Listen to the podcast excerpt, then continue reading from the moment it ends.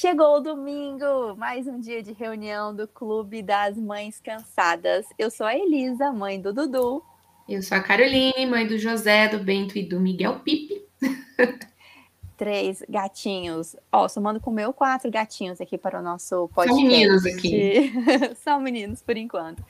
Carol, é, vou te falar que quando eu estava grávida, eu lia e escutava muito falar sobre um assunto, mas era muito difícil eu ter uma noção de como seria aquilo na realidade, tá? Era algo um pouco distante para mim. A gente sabe da carga mental de todas as mães, da questão do cansaço. Eu sabia que eu não ia dormir direito, eu sabia que tudo isso seria muito difícil, mas eu não conseguia imaginar como seria a sensação de não estar bem, você passou por isso? Aquela sensação assim, eu não estou bem, eu vou ficar louca, eu não estou bem. Você passou por isso? Nossa, passei, passei duas vezes por isso. Sabe que é, foi um dos uma, uma grande amiga minha que trabalhava comigo na época que eu engravidei do José me falou assim, ela falou, olha, vai ter alguns dias que você vai se sentir muito mal, assim, bem isso, assim, você não vai ser dona de si.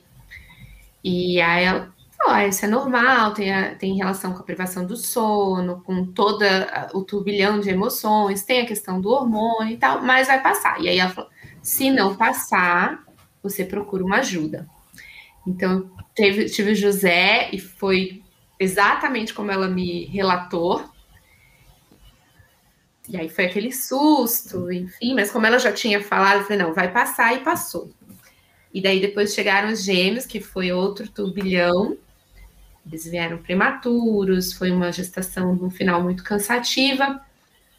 E eu lembro que eu chorava, e eu chorava, e eu chorava. E aí minha mãe olhava para mim em desespero e eu dizia: "Calma, mãe, vai passar, eu vou ficar bem. Calma, vai, vai ficar tudo bem". E, e ficou tudo bem, mas às vezes não fica.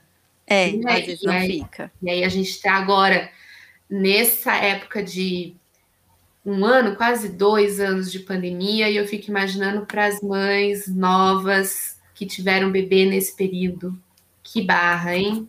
Foi o meu caso, com 40 dias do Dudu, eu, eu achei que eu ia ficar louca. É uma sensação que eu nunca tinha tido, Carol, toda a minha vida, e é difícil explicar, é difícil saber como é, porque parecia que eu não tinha realmente o controle das minhas emoções. Eu tava numa situação. Tanto que eu fui para casa dos meus pais, né? Foi quando eu falei, não dá, porque eu tava a gente estava aqui em casa, o início da pandemia, aquele medo tomando conta, e eu, o que que eu não podia sair de casa, não, não tinha coragem nem de entrar no elevador, e eu assim, meu Deus, eu não tô bem, eu não vou ficar bem. E foi a hora que eu fui lá pedir ajuda, e é o que você falou, você tem que pedir ajuda, mas nem sempre essa ajuda só de família e amigos é o suficiente. Isso. Então, para a gente falar, conversar hoje um pouco sobre essa questão da saúde mental da mãe especialmente nesse período agora de pandemia, a gente vai conversar com a Mariana Oliveira, que ela é psicóloga e também mãe, ela é mãe do Inácio, de... tá quase fazendo um ano, gente, tá quase fazendo um aninho agora, essa semana. Ela mora lá em Santa Catarina, se formou na Universidade Federal de Pelotas, continua atendendo, mas ela está online agora, cuidando do bebê, que deve estar sendo uma grande transformação, e por conta da pandemia também. Tudo bom, Mariana? Oi, boa noite. Obrigada pelo espaço. Muito prazer estar aqui com vocês. Imagina, a gente que agradece. A Mariana é minha seguidora e ela que deu a sugestão de conversar. Então a gente reforça que esse espaço está super aberto aqui para as nossas seguidoras que é, trabalham em alguma área que ligada à maternidade, que possam é, conversar aqui com a gente sobre esse assunto. Eu tenho certeza que vai ser ótimo, que você tem muita coisa a acrescentar porque a gente tem a nossa experiência, né, Carol? Só. A Mariana vai trazer a parte é, interessante dessa história. A gente só conta história. Isso, isso. A Mariana vai explicar pra gente. Mariana, então eu queria que você me falasse inicialmente sobre isso. Bom, juntando com a sua experiência de mãe e com a sua uhum. carreira de psicóloga, o que, que, que, é isso que a gente sente, assim? O que, que, que, que vem, sabe, nesse puerpério? O que, que acontece com a gente? São sucessivas mudanças né, que a mulher passa nessa fase mudanças fisiológicas, mudanças hormonais, mudanças sociais.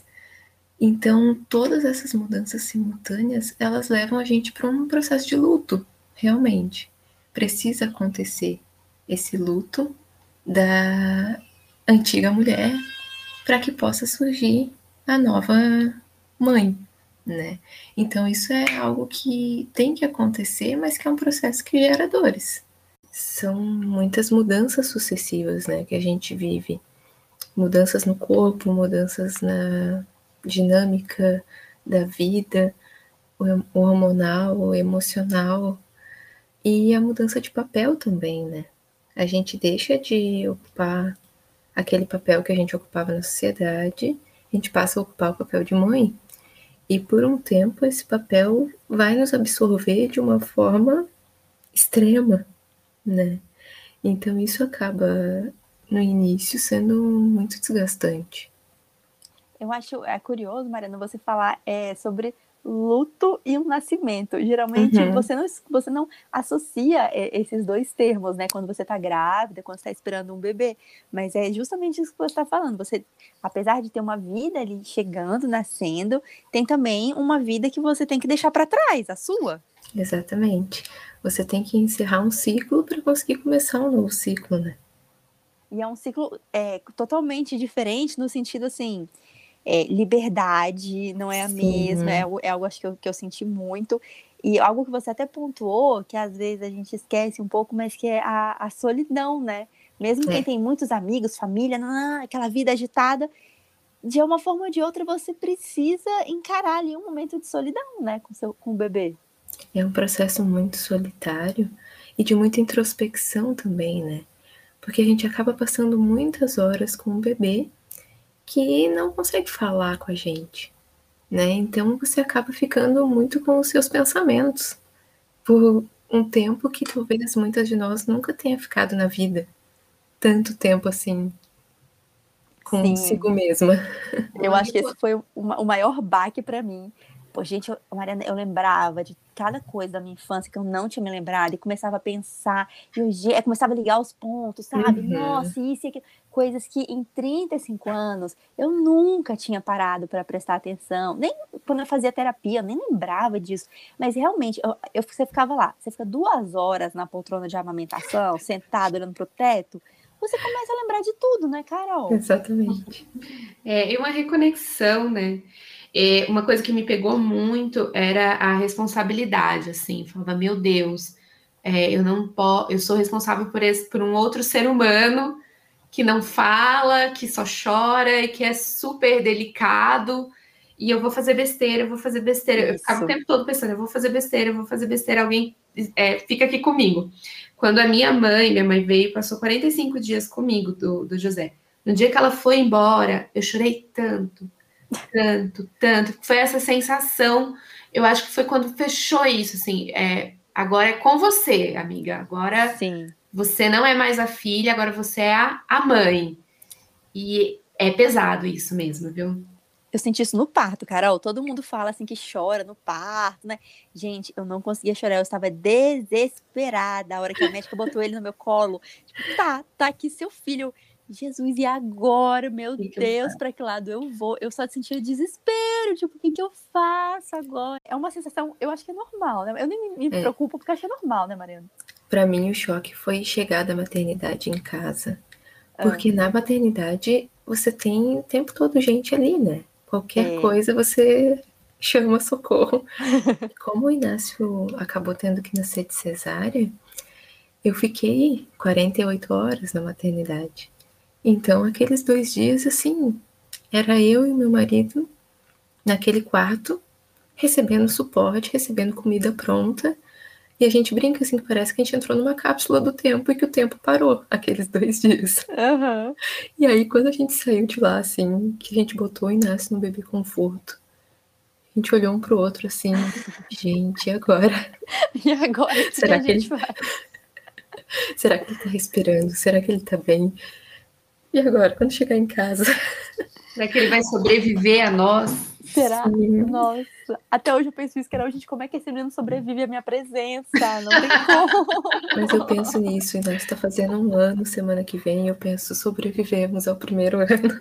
Isso, é Tanto ele quanto eu.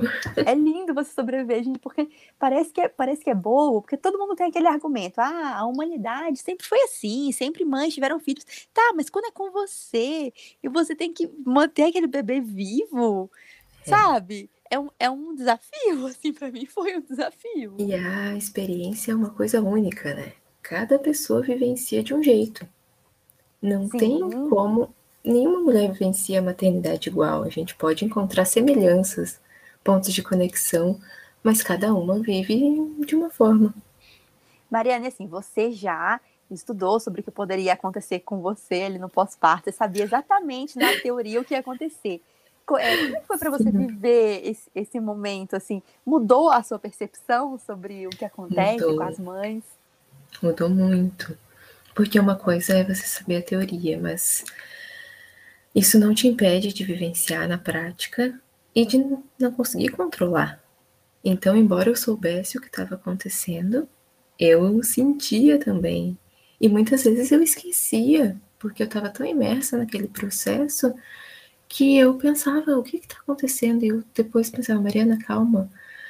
O Inácio tem 10 dias. Não tem como você estar tá se sentindo diferente. Mas por muitos momentos eu, eu deixei de ser a Mariana psicóloga e era só a Mariana mãe, tentando ainda me entender como mãe, né? Sim. Mas eu sempre fiquei atenta a essa questão, até por saber dos índices, né, de depressão pós-parto, que são índices altos. E a gente muitas vezes não escuta falar. A gente está naquele momento de euforia, de alegria, do nascimento. Então, as pessoas muitas vezes não falam dessas questões mais difíceis, mas cerca de 25% das mulheres sofrem depressão pós-parto. Nossa, é um índice bastante, muito alto. É bastante e, mesmo. Mariana, quais são os, assim, os sinais que, que essa mãe tem que tentar prestar atenção, ou quem está ali na rede de apoio, opa, precisa de. Não é só esse, não é só o luto normal, está acontecendo algo mais e que precisa de uma ajuda mais especializada aí para ajudar essa mãe. Você tocou num ponto bem importante, Carol, que é a percepção dos outros. Porque a mulher, ela vai estar tá passando por essas mudanças sucessivas, então realmente ela vai estar se sentindo muito diferente.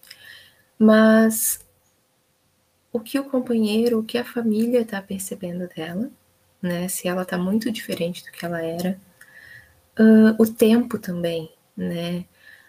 Eu acho que não, eu acho, né? Isso são já questões pesquisadas que isso pode acontecer até dois anos após o nascimento. Nossa. Então, eu tinha a impressão que era menos uhum. antes de estudar. Eu achava que seis meses, né? Passou seis meses, não teve depressão pós-parto, vida que segue. E não. Então, essas questões da falta de ânimo, questões da alimentação, se a mulher ou está querendo comer muito, ou não está com vontade de comer, não está querendo se alimentar, só que isso vai estar muito misturado com a privação do sono. Por isso que é tão difícil identificar. Porque a privação do sono é algo que historicamente foi usado até como tortura. Então é algo muito sério, que faz a gente Pega, né? realmente né? transtornada. Carol, eu, eu confidenciei para Mariana que eu vou falar para você aqui agora também. É, eu já tinha conversado com a Mariana, a gente sabia que a gente ia gravar esse episódio hoje falando justamente sobre saúde mental. Ou seja, eu estava, teoricamente, ligada no assunto, correto? Não. O que, que aconteceu comigo essa semana? Eu estava numa fase assim, a gente passou por alguns dias bons de sono do Dudu, e aí começou a entrar numa fase um pouco mais complicada. E eu já estava num ritmo assim que eu precisava descansar, eu estava no, no limite. E aí a gente teve uma noite bem ruim, um dia. E eu entrei em desespero, assim. Eu pensei, gente, eu, eu tô com algum problema, tem alguma coisa errada comigo, não tá certo eu ser assim, isso que tá acontecendo comigo. Então já sei, amanhã, quando eu acordar, eu vou ligar lá no, no local e eu vou marcar uma consulta. Eu preciso, vou falar que eu preciso de um psiquiatra, que eu preciso de um remédio, eu preciso de algum remédio, qualquer remédio. É, eu não estou desmerecendo aqui a questão da medicação, tá? Estou falando que foi no momento de, de, desespero meu que eu tomei essa decisão. Uhum. O que aconteceu? Deitei com ele. Assim, quando eu amanheci, eu acordei, eu abri os olhos, eu falei, nossa, só precisava dormir. então, assim, é claro, é claro que, que eu poderia, né, realmente precisar um dia disso, mas eu tô falando o seguinte, era uma situação que eu que eu, eu não consegui identificar. Mesmo estando ligada nesse assunto, pesquisando, conversando com, uhum. com ela sobre isso, eu caí nessa armadilha de, de trocar as coisas. Mas a privação de sono, gente, te, me deixou louca. Louca é. em vários momentos. E a gente tem que também observar o que é tristeza e o que é sinal de depressão. Uhum. Porque tristeza faz parte. Né? A mulher ela vai ter momentos tristes, até por causa de tudo isso que a gente está falando, do luto, das mudanças, de tudo que ela está deixando para trás, mas essa tristeza persistente e a falta de motivação para o futuro também são questões bem importantes assim para a gente ficar atenta. Você fala no sentido de, de não conseguir assim pensar lá na frente, ah, no, no trabalho, em outras coisas, algo do tipo? De não conseguir pensar que vai que isso é uma fase e que isso tá. vai ser assim por um período, mas que depois isso vai melhorar, né? E por isso que eu acho que é uma das frases da maternidade, é fase, vai passar, porque quem já passou sabe que passa, mas quando você tá ali vivendo, tem momentos que você chega a achar que e que nem disse que a Carol, que não vai ser capaz, que não vai dar conta, né? Eles acontecem, mas isso ser persistente que é um sinal de alerta. Carol, você que é uma mãe aqui que dorme, né, no caso. Eu sou uma mãe dorme, que dorme. Né? É, é, possível, Carol? Conte para nós, assim, é, nós sócias, eu, a Mariana, estamos aqui nesse momento de não dormir. Como é essa vida? Esse dormindo? dia chega, minha gente, esse dia chega.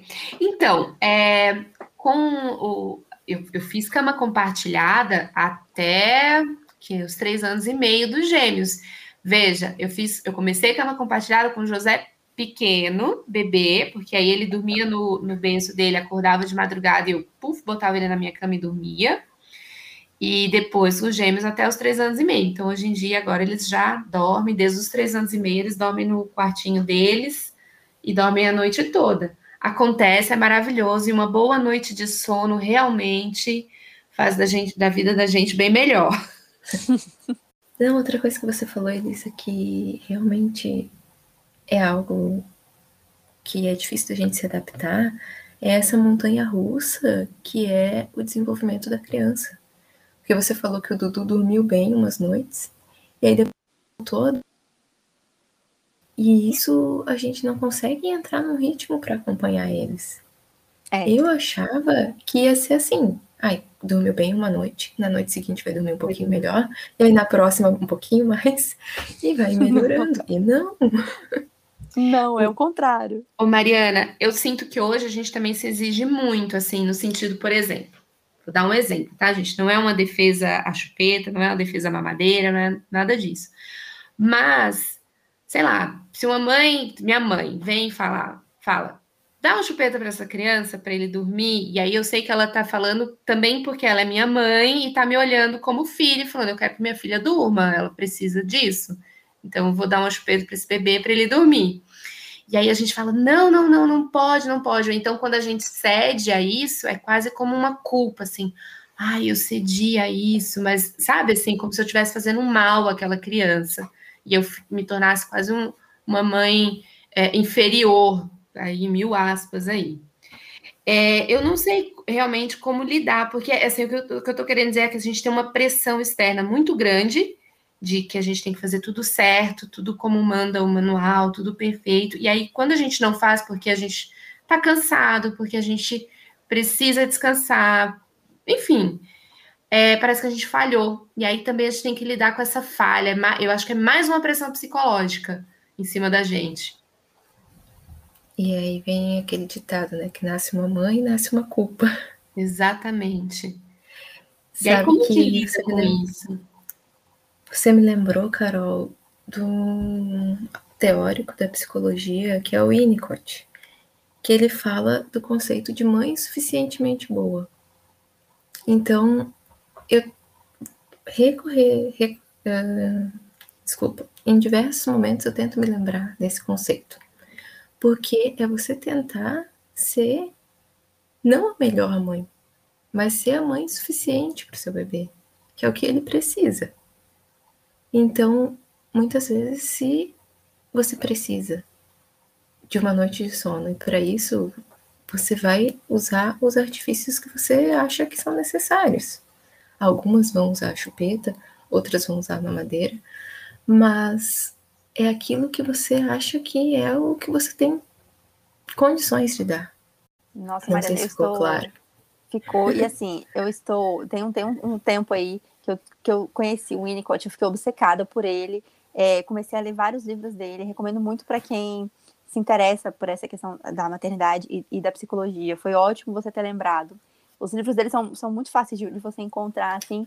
E, e, e, essa, esse conceito dele me fez muito bem, assim, porque você para com essa história que a Carol estava falando, que hoje em dia você tem que ser a mãe perfeita. Você tem que ser começou no parto, né? Se seu parto não foi ali natural, maravilhoso, você já tá meio esquisita aí. Você já não é aquela. Já, mãe, você já falhou. Né? Já você falhou. Já não, tá uhum. tudo em cima, você já começou ali para trás. Aí, se você não amamenta, nossa, aí pronto. Nem, nem fala sobre o assunto. Aí se dá a chupeta. Nossa, Meu Deus, esquece, é fim do mundo. Esquece, esquece. Então, assim, você tem uma pressão, e essa pressão existe, e, e a gente coloca ela eu tenho essa pressão muito forte dentro de mim. Assim, agora que o Dudu vai completar 14 meses, eu estou tentando me aliviar dessa pressão. Recentemente, eu, comecei a abrir mão, gente, da, da livre demanda, tá? E era uma coisa que era um drama na minha cabeça, que eu pensava, não, esse bebê tem que mamar à vontade. Aí eu tive uma conversa na, com um pediatra, comecei a pesquisar algumas coisas e falei, gente, essa criança precisa comer melhor e dormir. E tava, ele estava substituindo, sabe? É, refeição por mamada. Eu falei, não, quer saber? Eu vou começar a criar umas rotinas aqui para ele. E aí eu me senti péssima no início. E começou a funcionar muito bem, sabe, aqui em casa. Uhum. Então eu tô começando a me liberar um pouco dessa pressão, mas com 14 meses, sabe? É, eu acho que existe uma pressão que vem de fora, né, das pessoas que a gente conhece, da família, e a nossa própria pressão interna, pra gente. A gente acaba se sobrecarregando muito e aí vem também um ponto que a, que a Mariana lembrou também, que eu achei muito interessante quando você falou, Mariana, quando a gente estava conversando, queria até que você explicasse isso. Que tudo isso que a gente vem falando aqui, cansaço extremo, você não dormir, a carga mental, porque aí, aí hoje em dia, junta a questão do trabalho, de tudo, né? E isso acaba virando, se transformando em sintomas físicos, né, no, no nosso corpo. Sim, a gente acaba que isso acaba se manifestando de alguma forma, né? Uhum. Então, se a gente às vezes não consegue colocar em palavras e isso não aparece e não acha um caminho para desaguar, isso vai desaguar no físico, né? Na forma de sintoma. Então, muitas vezes a gente vai ter uma dor de cabeça persistente, a gente vai ter dores musculares, a gente pode ter N sintomas que estão associados a tudo isso. E outra questão que a gente pode lembrar é como as mulheres acabam sofrendo mais os transtornos mentais mais comuns da atualidade, né, que é a depressão e a ansiedade, ambos são mais prevalentes em mulheres. Aí, depois da maternidade, eu fiquei me questionando. Por que uhum. será, né? Certamente tem a ver com isso é muita coisa ao mesmo tempo na nossa cabeça, assim, é uma administrar. Muito, sempre alguém comenta assim: "Ah, mas é porque a nossa avó teve 10 filhos". Tudo bem, deve ter sido muito difícil, eu não consigo nem imaginar. Mas a nossa vida hoje, além da gente ter filho, gente, eu, eu penso hoje assim, eu tô com meu filho e a minha cabeça geralmente está no meu trabalho. Infelizmente, eu não consigo me, é, me desprender disso, sabe? Você e consegue, a gente se cobra muito, né, Elisa? muito, Carol, mas você, você consegue, assim, é, passar o dia sem ficar é, pensando na, na, lista do mercado, na lista da farmácia, no, no seu trabalho e, sabe? Não, e a gente se cobra muito, assim, é, até nisso, assim, nesse conceito de mãe suficiente e tal. Eu, enfim, eu nunca li a respeito, mas quando eu tive os gêmeos, foi um, um baque, porque eu tinha o José bem pequeno, e aí eu tive gêmeos, né? E eu tive que aprender isso na marra, assim, é, eu preciso estar bem e eu preciso me priorizar, sim, para eles poderem ficar bem. E hoje, embora eles já estejam grandes, o José está com 10 anos, os gêmeos com 7, ainda assim é, eu me coloco em primeiro lugar. Isso quer dizer que eu sou uma mãe egoísta e tal? Eu não me vejo dessa forma. mas eu vejo que a minha felicidade em primeiro lugar. Então, lógico, né, você não vai expor teus filhos a uma situação é, ruim e tal, mas se eles precisarem passar por, um, por algo que não seja o ideal por causa da minha felicidade, então, infelizmente, filho, você vai ter que passar por isso. Então, vou dar um exemplo, por exemplo, da chupeta. O ideal uhum. é não chupar chupeta, mas se eu precisar te oferecer, dar a chupeta para essa criança, para eu poder dormir uma noite inteira, porque isso vai me deixar realmente feliz e bem, e, e bem para estar com ele, então vai ser isso que vai ser feito, e eu não vou ser pior, mas só que para você chegar a isso, para mim, pelo menos, foi um grande sofrimento, assim. E ainda hoje é. Eu me questiono muito das minhas decisões e de coisas que eu faço, porque, ai, meu filho está sofrendo. Eu, outro exemplo, o trabalho. A mãe que resolve ir trabalhar porque ela quer trabalhar, não é porque ela precisa, não, é porque ela gosta, ela gosta de trabalhar. Ai, mas você deixa seu filho na creche, parece é aquela cobrança. Uhum. Sim, mas e se o trabalho deixa ela feliz? Por que, ela não pode ir? Né? Lógico, ela não vai deixar em qualquer lugar, ela não vai expor o filho, mas faz com todo esse cuidado, mas ela pode ser, ser feliz, assim, ser feliz com outras coisas. Isso que você está falando, Carol, me lembrou da importância dos momentos de autocuidado, por menores que eles sejam. Isso é algo que eu tenho tentado praticar agora na, nesse momento de isolamento da pandemia. Uma amiga me questionou assim, por causa de um projeto que ela tem realizado, qual momento eu estava tendo de autocuidado? E eu pensei, nossa, realmente, eu não tenho feito nada. Até o momento eu não estava fazendo nada para mim. E aí eu comecei a pensar assim, não, pelo menos, nem que seja durante uma mamada, quando ele dormir no meu colo, eu vou assistir uma série que eu gosto. Sabe? Coisas que antes a gente Mas poderia não você, né? considerar. Né? É, e antes da maternidade, Ai, tomar um café quente talvez não era um momento de autocuidado, mas agora é. Porque tomar um café quente a gente sabe que é algo. Ah, é. escovar os dentes. Eu vou te dar um exemplo. Aqui era choro, choro, choro.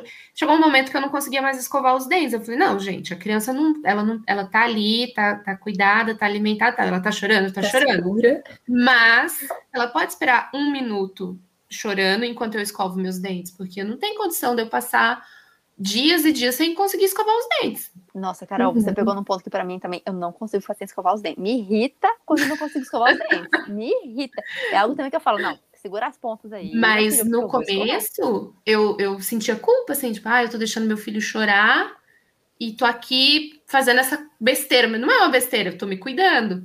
Então, hoje em uhum. dia, por exemplo, você tá falando de autocuidado, eu, quando eu não tô bem, quando eu tô mais triste, eu gosto de me maquiar para ficar em casa. Uhum. É uma besteira, pode ser uma loucura, mas eu gosto. É um tempo comigo, eu me olhando assim, me conectando comigo. Então, é, talvez as crianças possam esperar cinco minutos a mais para ir tomar o café da manhã, porque eu vou fazer uma maquiagem e beleza. Que a gente acaba esquecendo que os nossos filhos são seres únicos. Então, às vezes a gente entra nessa cilada de comparar, né? E compara que o bebê tal não usa chupeta, o bebê tal não usa mamadeira, mas e se o meu precisa? É. De algo diferente, de algo que não é o que tá no Instagram daquela mãe, mas é o meu bebê, as necessidades dele que eu tenho que atender. Exatamente. Ó, gente, presta atenção. O meu filho nasceu do signo de Ares com acidente em escorpião. Presta atenção, senão é uma pessoa única nesse. Eu nem sabia que Deus deixava nascer assim. Carol, presta atenção. Sabe o que esse garoto faz? Olha só, presta atenção. Ele acorda, aí sempre que ele acorda, eu estou junto com ele no quarto. Eu acordo junto com ele. Porque eu também não tenho condição de ficar é, amamentando e voltando pro meu quarto. Eu já vou e já fico, já durmo. Uhum. Simplesmente agora ele acorda fazendo o seguinte: batendo na porta. Ele quer sair, curtir a vida. Então ele já me acorda assim, pá, pá, pá, na, querendo sair, sabe? Pra eu abrir a porta para ele. Ele chega no parquinho, hoje ele tava no parquinho, aí chega uma pessoa, aí eu vou chegando perto, assim, né? Pandemia, eu sou desesperada. Ele fica me, abanando, assim, pra eu sair. Então, assim, tem criança, tem todo tipo de criança, entendeu? A gente tem que é. adaptar. E por mais que isso pareça trivial, dizer, ah, ele é um ser único. Mas às vezes a gente esquece uhum. e quer que durma oito horas seguidas. E acho que se não faz isso é porque você está fazendo algo de errado, que eu acho que isso é outra coisa Sim. também.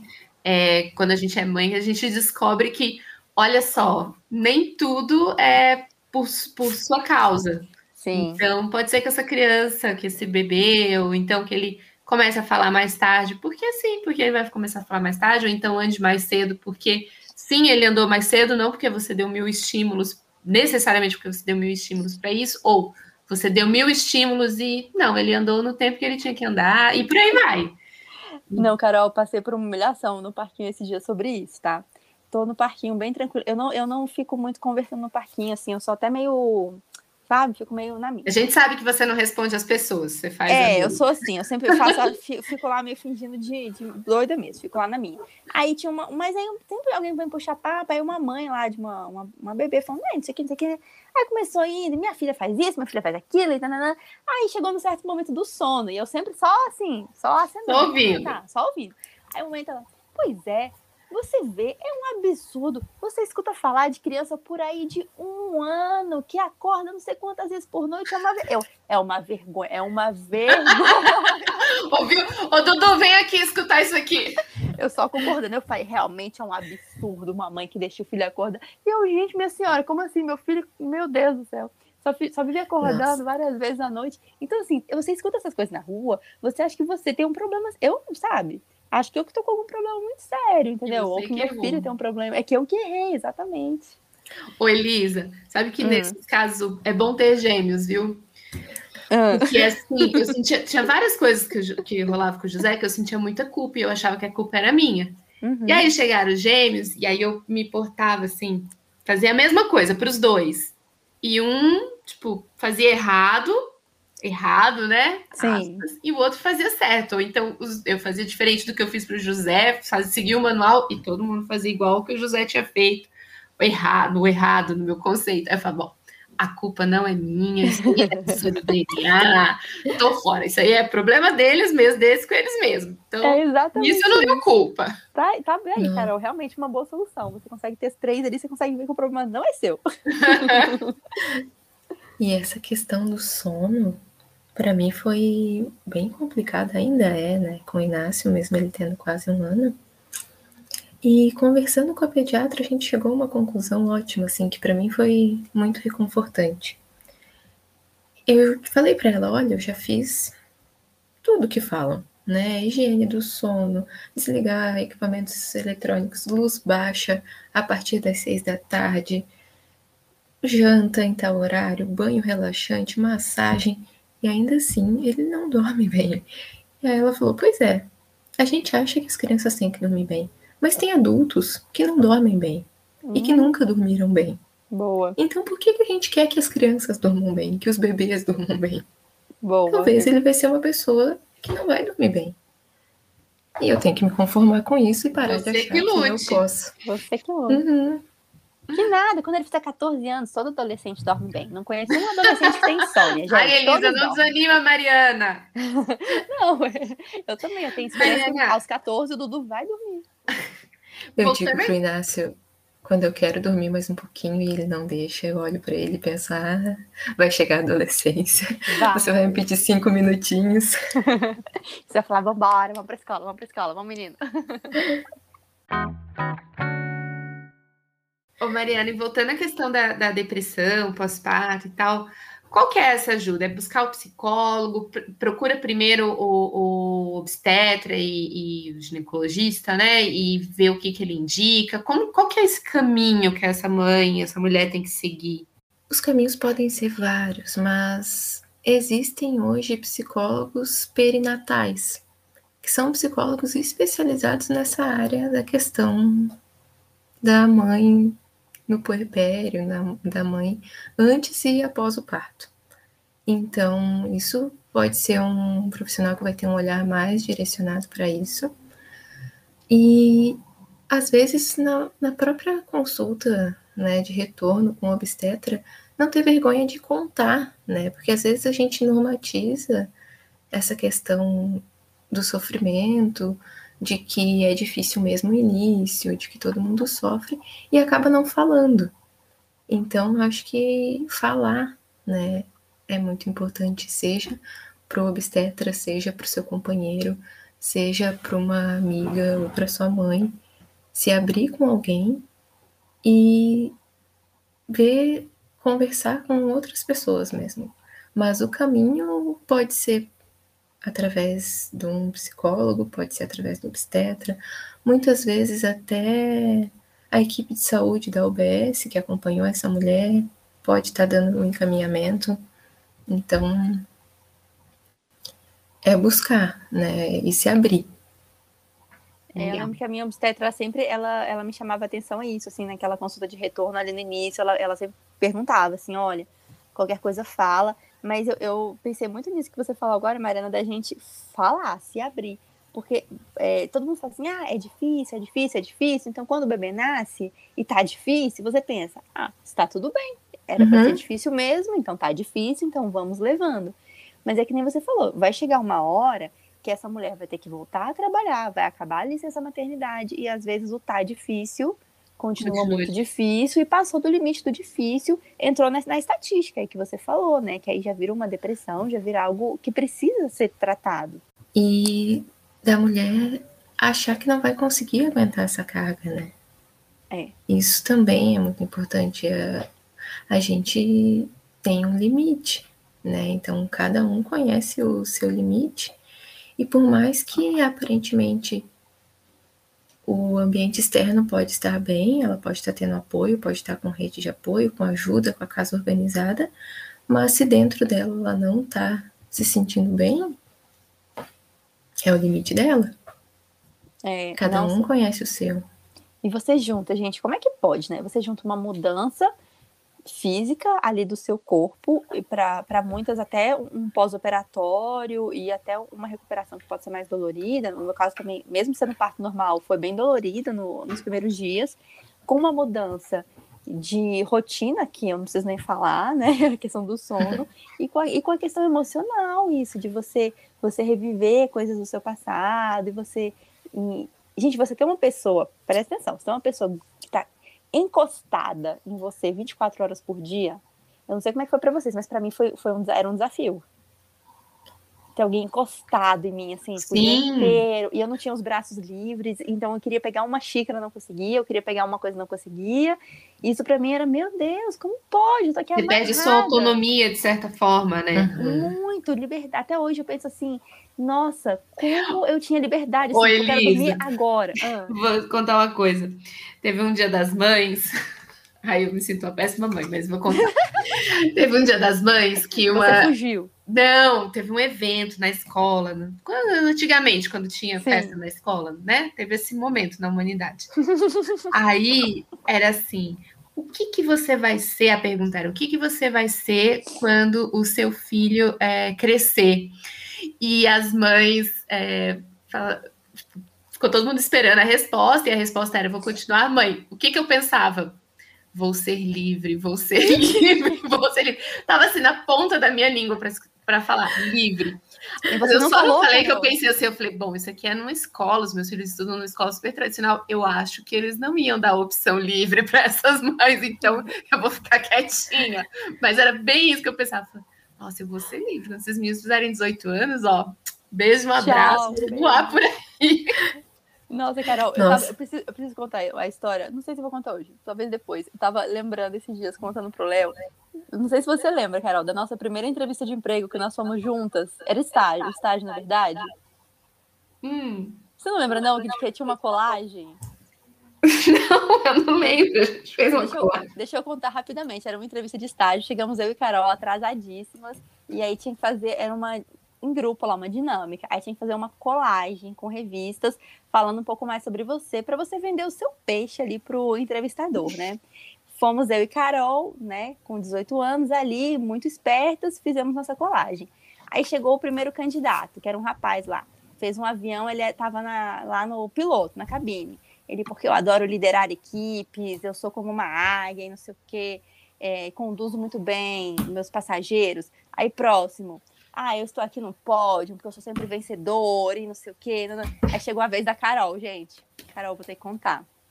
A Carol, você não lembra disso, Carol? Não, eu não lembro Carol... de nada disso. Ai, meu Deus, Elisa, você vai acabar Carol... com as minhas chances profissionais. Vou acabar agora. A Carol levantou a cartolina dela. Gente, sério, eu engasguei de rir. Gente, essa aqui sou eu, vendo novela e dormindo. Obviamente, nenhuma de nós duas conseguiu esse emprego. Fomos embora com o rabo entre as pernas. Porque, Carol. Elisa, eu não lembro disso. Era Carol, eu mesma. Que isso, eu nunca vou me esquecer que a gente chegou atrasada e você, na primeira pergunta, revelou que o que você mais gostou. O que se, que, quem era Caroline Olinda? É uma pessoa que gosta de ver novela e dormir. Obviamente, a vaga ficou para o rapaz que era o piloto do avião, com certeza. E essa empresa perdeu esse grande talento, que sou eu. Não, o órgão público, o OC, ninguém queria trabalhar lá, ridículo. Com certeza não merecia a nossa presença. Mas eu vou falar que é, essa, essa autenticidade da Carol está presente há muitos anos já na vida dela. Então você devia ter falado, Carol, na festa, que você era livre. Ah, eu ia ser julgada por todas as mães e com certeza ser expulsa do grupo de WhatsApp. Ou então iam criar um grupo paralelo, né? Sem, Sem a Carol. Sem a... Não, gente, mas eu, sonho, eu sonho em ser livre um dia. Vai acontecer, não? Toda mãe. Eu acho que se eu falasse livre, todas iam junto comigo, na verdade. Ah, eu toda acho. mãe sonha. É, eu acho. Mas eu acho que esse que... dia nunca chega. Porque, olha, filho dá trabalho. É, Até hoje eu dou trabalho para minha mãe. Sim, minha avó fala isso, Carol. Minha avó fala assim: não adianta. Seu filho pode estar com quase 70 anos, que é o caso da minha avó, e continua arrumando confusão na rua. Não tem ditado? Filhos criados, trabalho dobrado. Tá vendo? Pronto, Mariana, é bem isso. Minha avó fala isso até hoje, que não tem jeito. Mas, gente, é verdade. Eu tava pensando hoje assim. Ah, tá, essa fase agora de bebezinho é muito, é muito difícil, muito desgastante, será? Tá, tudo bem. Daqui a pouco, em algum momento, vai acontecer o milagre da vacina chegar no nosso braço, a gente vai ter que voltar a trabalhar presencialmente. E aí, o que, que eu faço com este bebê? Porque antes era natural na minha cabeça, antes da pandemia, né? Não, seis meses, beleza, vou voltar a trabalhar, ele vai ficar com uma babá ou vai para uma creche, né? Era bem natural. Agora que eu tive a chance de ficar com ele, e também depois de ser mãe, que aí eu fui entrar é, nesses Instagrams e começar a me interar mais sobre riscos de traumas, abuso, e aí você começa, meu Deus, a ficar desesperada. Hoje em dia eu penso, gente, e aí? É, quando que eu vou conseguir me, assim, fi, sabe, ficar um pouco longe dele. Será que vai ser bom para ele ou Dudu? será que não? É. Amigo, o Dudu que vai dar tchau para vocês. Vocês não entendeu vai. ainda? Ah, ele, ele, é vai. Ares com ascendente em escorpião. Nossa, ele vai embora rapidinho, esse garoto, meu Deus. Ontem Mas, eu falava disso com meu marido. Como que a gente vai conseguir mandar essa criança para a escola? A escola é um ambiente é. hostil. As crianças mordem umas às outras. Ai, Elas gente, batem. eu sou uma péssima mãe, que eu, eu roubam lanche. Zero apego. Nossa, Carol, você fica pensando Aí como eu, que eu vou fazer. Ué, vai mandar, ele vai ficar feliz, Elisa. Ele já vai ter quase dois anos. Não, mas olha só, é porque eu, eu e a Mariana, Carol, a gente entrou nesse grupo aí das mães da pandemia. Das mães da pandemia. Deu uma é, reviravolta. Mexeu com a cabeça, cabeça, né? Mexeu demais. Com você também, Mariana? Sim. Às vezes eu acho que a gente está dentro de uma concha, de um casulo. É, é, a impressão é que eu tenho. Eu e ele ali, presos. Mas eu acredito muito que isso vai acontecer aos poucos, Elisa. Não vai ser de uma hora para outra. Um dia ele vai lá, vai ficar meia horinha, e aí a gente vai ficar com o coração na mão. Depois vai, vai ficar uma hora, vai bem aos pouquinhos. Não vai dar para ser como era antes. Não, mas antes também era assim a adaptação. Você levava, ficava um tempinho, daí depois levava, era quase uma semana para adaptar essa criança. É, talvez agora é. seja um mês, um dois. Mês, é, pode ser. Não, Eu gente, acho que mas... o que mexeu com a cabeça, sim, é porque a gente se deu conta de que, opa, a ameaça está aí, é real, oficial, e pode vir a qualquer momento. E aí, quando você é mãe no meio disso tudo, você então você a, cresceu esse teu maternar aí com essa ameaça real ali, né, na tua cabeça. Que eu acho que a gente, quando, né, teve bebê fora desse momento da pandemia, fluiu mais naturalmente isso. E aí eu acho que esse lance da pandemia mexeu com a cabeça de todo mundo disso, da insegurança, de que pode ter é. uma coisa lá fora que vai levar, uma coisa que você não vê, que você não Então imagina que está acontecendo e que pode levar ah, uma preciosidade, o teu tesouro.